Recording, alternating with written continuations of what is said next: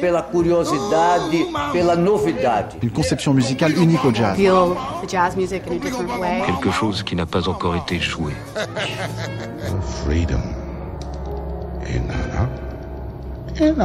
Jazz and Co. Et voilà, c'est un indicatif que vous avez entendu tout l'été, tous les vendredis à partir de 20h, puisque depuis le mois de juillet, nous étions en rediffusion. Cette fois-ci, c'est encore le même indicatif, mais nous sommes en direct. Jazz Co amorce sa pré-rentrée. Nous serons euh, en direct à cet horaire-là pendant les trois semaines qui viennent. Et puis à partir du 24 euh, septembre, nous regagnerons nos quartiers d'hiver, c'est-à-dire le lundi soir de 22h à minuit, avec un invité. Mais cette fois-ci, nous sommes en première heure, nous n'avons qu'une heure et nous allons rattraper l'actualité puisqu'au mois de juin nous étions mobilisés pour les 20 ans. Et l'actualité elle elle a continué sans s'occuper de nous. Donc il y a des choses euh, à chroniquer des disques dont nous allons vous parler et puis aussi des décès dont nous allons vous parler puisque deux musiciens nous ont quittés cet été. Ce soir c'est Robin Ferrari qui réalise l'émission. Il y a Pierre Philippe et Olivier dans le studio. Une heure de musique. On va commencer avec une euh, actualité un disque du tromboniste français Fidèle Fournéron qui était sorti il y a quelques mois, mais que nous n'avions pas euh, chroniqué. Philippe, c'est toi qui t'y colle. Eh oui, avec plaisir et salut à tous. Bah oui, euh, Fidèle Fourneron, c'est le tromboniste en vue de la scène actuelle du jazz normal. Il a une technique superlative et une musicalité hors pair. Donc on le recherche. Il est membre de l'Homelot Big Band, il a été de la dernière fournée de l'ONG, celle de Olivier Benoît, puis il est souvent invité par le tri collectif des frères Cicaldi. Il a une technique superlative, une musicalité hors pair, mais il a aussi des projets personnels. Il nous avait gratifié il y a un ou deux ans avec le trio Un Poco Loco d'un savoureux feeling pretty autour des songs de West Side Story. J'avais vraiment beaucoup aimé. On annonce aussi pour janvier prochain l'apparition d'un album autour de la rumba avec des musiciens cubains. Dont on parlera beaucoup dans Jazz Co, puisque je suis allé les enregistrer pour l'enregistrement de l'album. Euh, j'allais dire que tu allais nous en parler, donc Il faut c'est pas fait. le dire. Moi j'aime bien parce qu'il s'appelle quand même Fidèle, donc choisir, euh, donner crédit à son prénom, c'est chouette en allant voir des musiciens de, la Havane. Puis la rumba, c'est une belle musique. Avec Animal, euh, qui est un trio à mille pattes, si on peut se laisser à cette formule, le Fidèle Forneron nous prend une nouvelle fois à contre-pied, avec un truc qui semble complètement déjanté, mais qui ne l'est nullement dans l'approche esthétique et pensée et maîtrisée. Pour cet album, il signe huit compositions qui, du singe au loup, en passant par le coq, la fourmi, le chat, le bison, la baleine et la souris, illustrent les postures et mouvements observés chez ces animaux.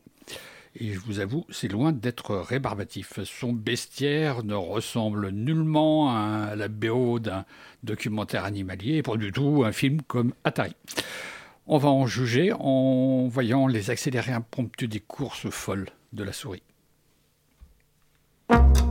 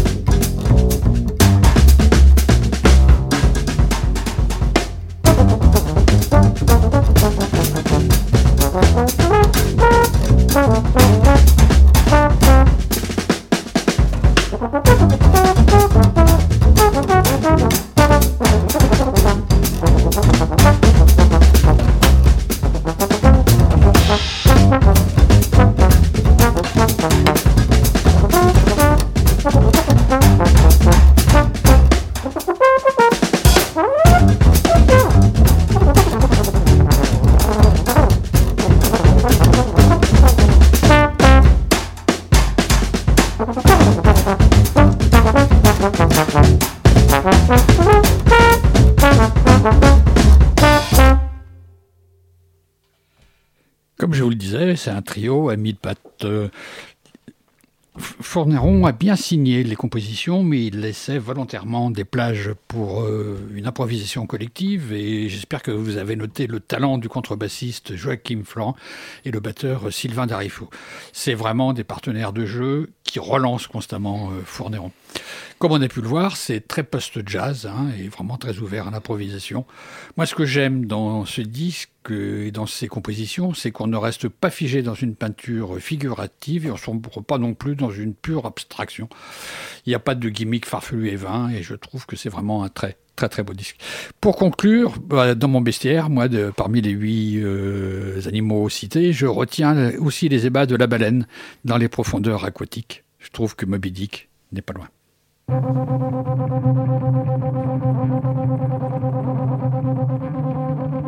you.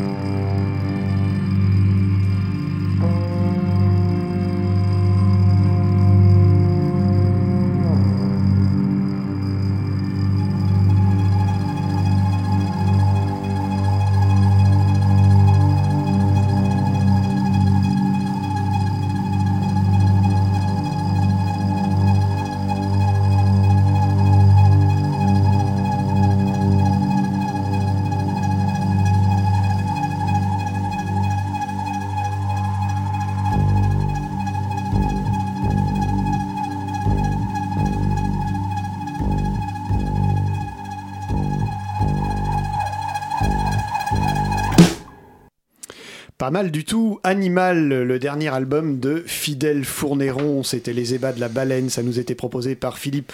Vous écoutez toujours Radio Campus Paris, c'est Jazz Co. Une réédition est arrivée en plein mois de juillet, c'était un peu Noël en plein mois de juillet pour euh, ma part, puisque j'attendais avec impatience cette réédition qui nous avait été promise depuis quelques mois par le label polonais GAD Records. C'est un label qui jusqu'à présent s'intéressait plutôt au jazz rock, au jazz électrique polonais.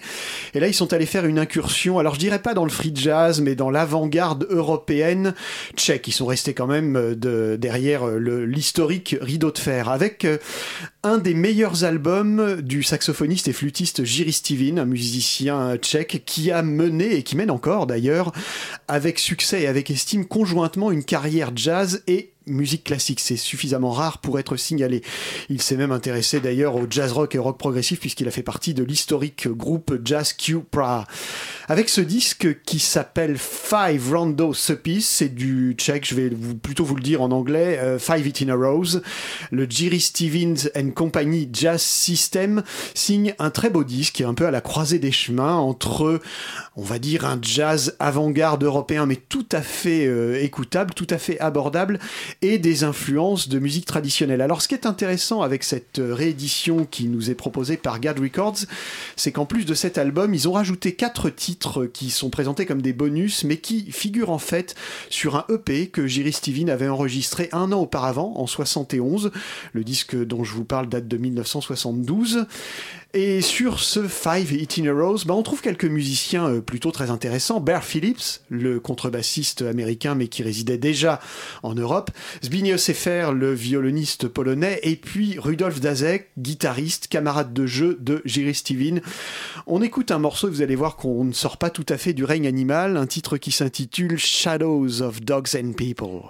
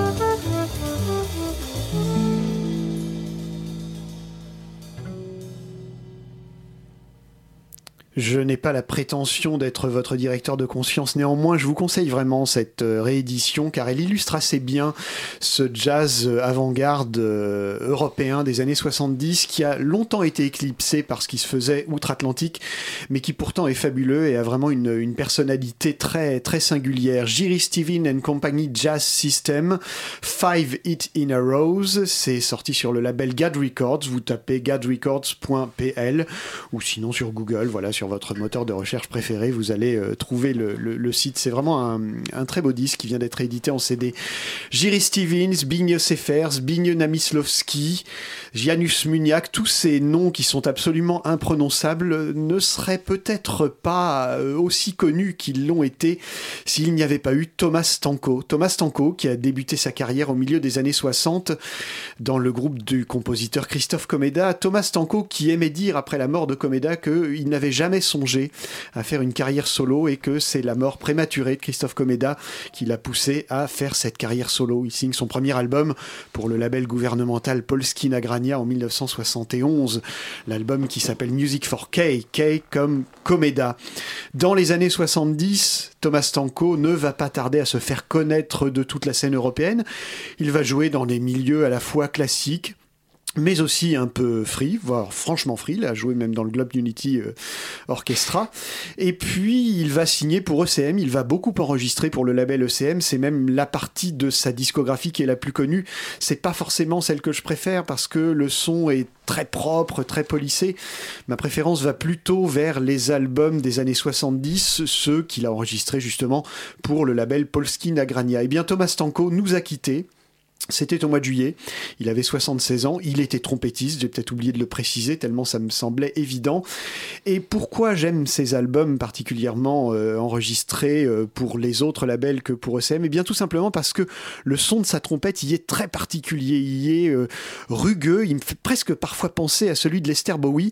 Et on va en entendre une petite démonstration avec ce morceau qui s'appelle Pushka, qui figure sur l'album Music 81, et comme son nom l'indique, cet album a été enregistré en 1982.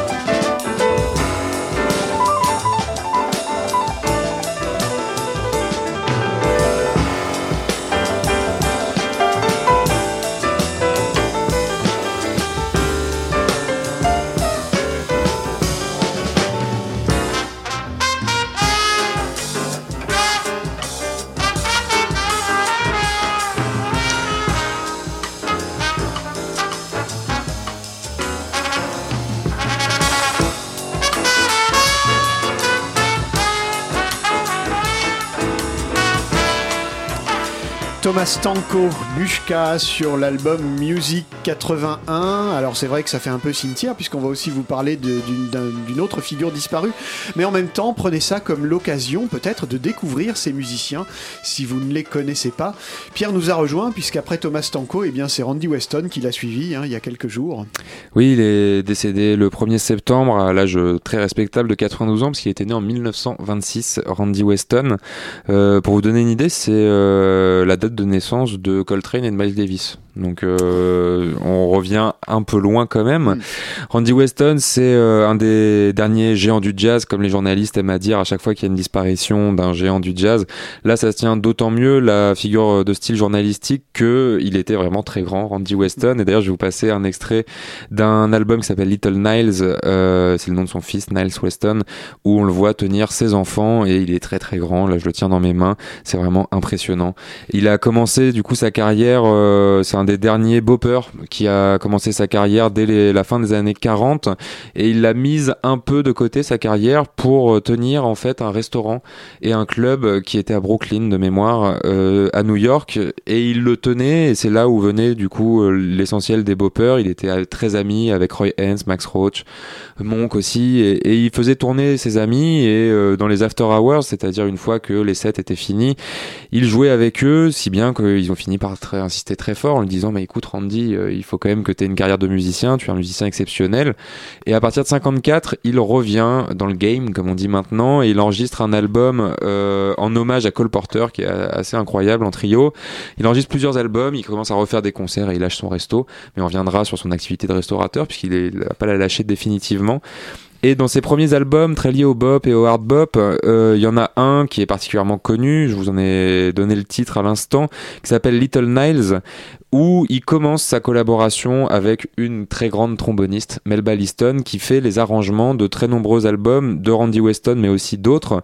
Et la plupart des grands chefs-d'œuvre des années 50-60 de Randy Weston sont en général arrangés par Melba Liston. On va pas les passer, mais il y a Ouro Africa, qui est un album extrêmement marquant de la discographie de Randy Weston.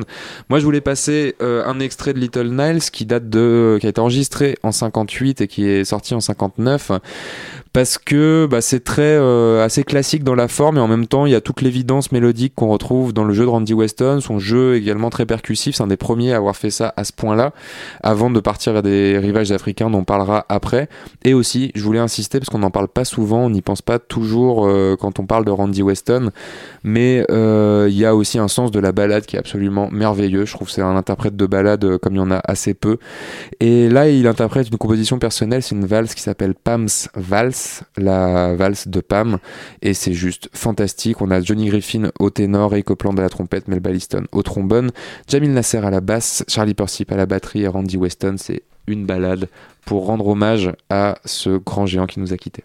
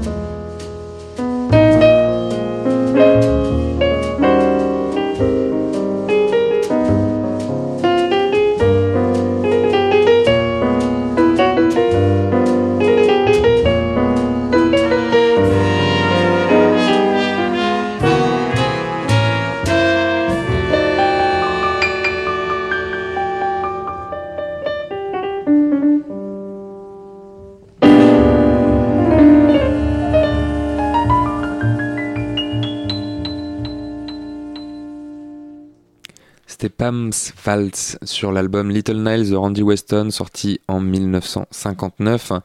Et euh, c'était une illustration. J'ai dit une, une balade, c'est pas la balade très langoureuse comme pouvait euh, le faire la plupart des jazzmen à l'époque, mais bon, ça reste une, une valse euh, et une balade quand même.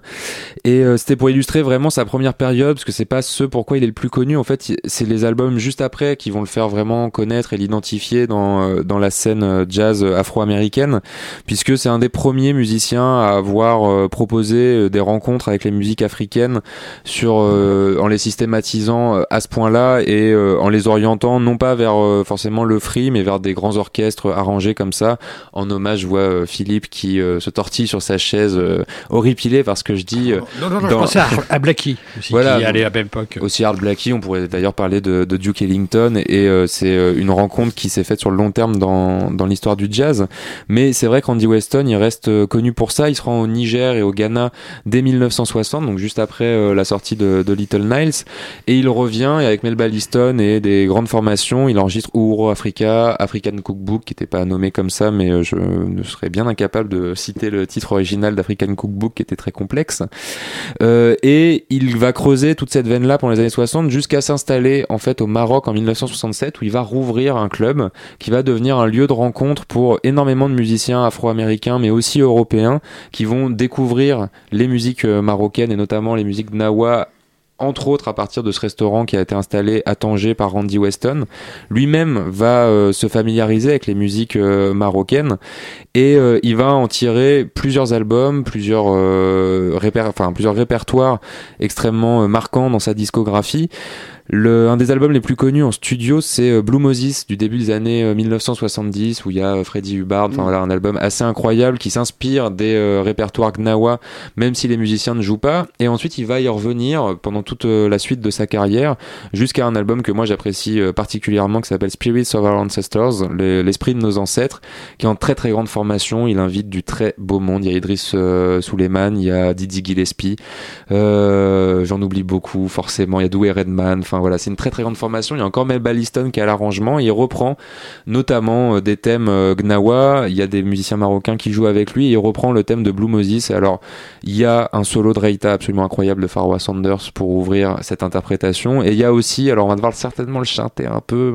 On va, négocier ça avec l'animateur, mais euh, il y a aussi un des solos de Randy Weston. Moi je trouve le plus caractéristique de, de son style, très percussif et très mélodique. Et personnellement un des solos que j'écoute euh, vraiment très souvent sans me lasser. On écoute Blue Moses, euh, la version de 1991 par Randy Weston.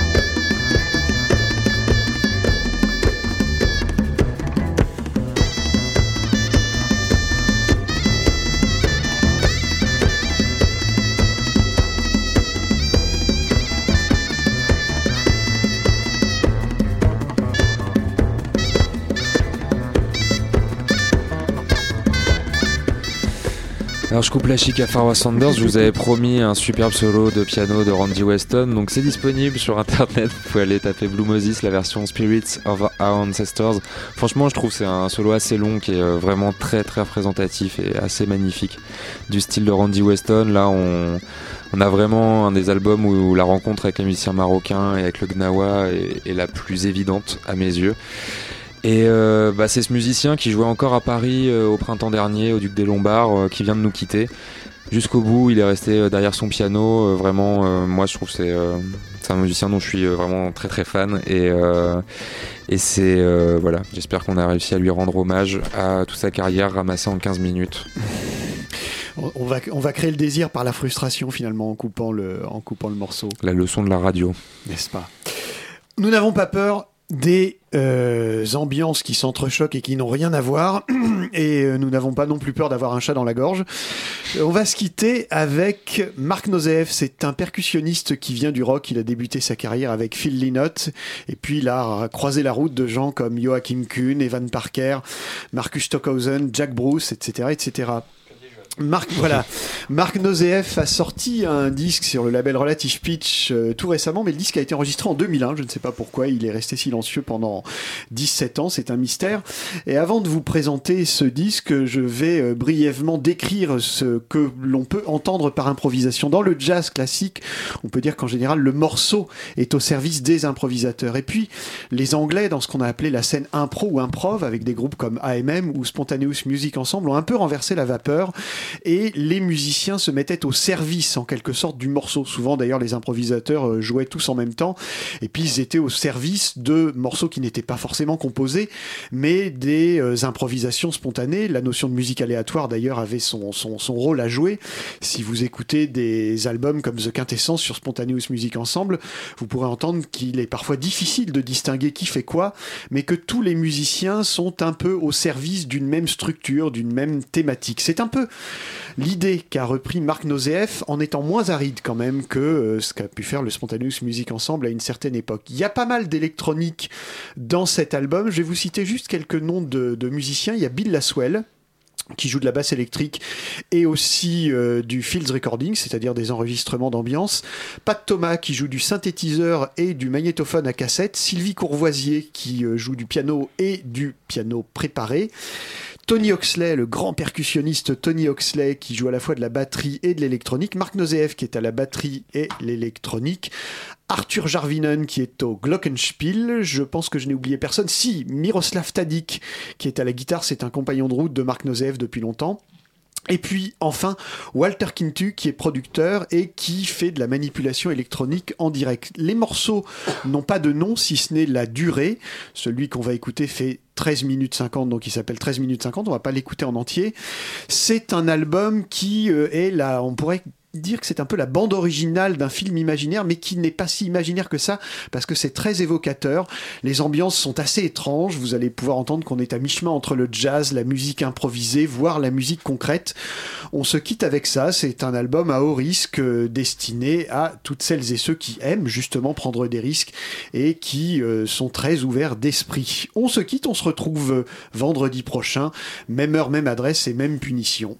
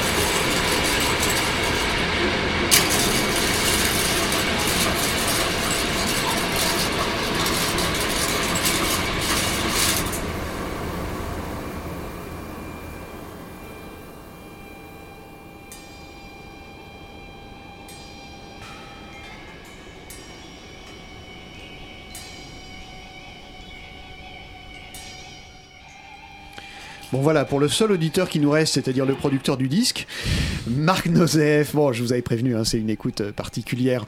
On va se quitter, mais on vous annonce le départ de Robin, qui a réalisé cette émission depuis plusieurs années. Robin, t'as un micro, il va falloir que tu dises au revoir à l'antenne hein, quand même. Hein. Euh, bah, au revoir. non, non, non, non, tu vas pas t'en tirer comme ça. Non, non, voilà, bah, on on voudrait te remercier quand même, Robin, parce que tu nous as accompagnés pendant. euh, ben, pendant près de 4 ans, si je dis pas de bêtises, 3-4 ans, entre 3 et 4 ans, ouais, peut-être. Euh, Quand je suis arrivé, c'était euh, Bruno, Bruno qui était à la réalisation de cette émission. Et, euh, et euh, je la laisse entre vos mains, du coup, maintenant. Moins experte. Ouais, mais euh, voilà. on est un peu orphelin parce qu'il faut Ouais, savoir ouais. que Robin, on dit, on le remercie toujours parce qu'il réalise les émissions à la perfection, mais c'est aussi le couteau suisse de l'émission. Il fait un peu tellement de choses et Ouais, voilà. Vous allez très bien vous en sortir sans vous en faites Non, pas. mais bien sûr, mais Non, mais surtout, tu vas pas pouvoir dormir, euh, on va, on va t'emmerder au téléphone, hein, Ouais. on va te harceler. tu vas revenir, hein. il va falloir que tu changes de numéro, je crois. hein. Ouais, je me débrouille, vous en faites pas, je trouverai un truc, ouais. et puis euh, bah Bah, du coup, bah, longue vie à Jazz Co, puis à Radio Campus Paris, hein, du coup. Bah, ouais. Bah puis toi, éclate-toi bien dans Bah ouais. tous tes projets qui viennent. Yes, bah, bonne route, et puis merci d'avoir écouté l'émission surtout. Bah, Merci à toi. Merci à toi, Robin.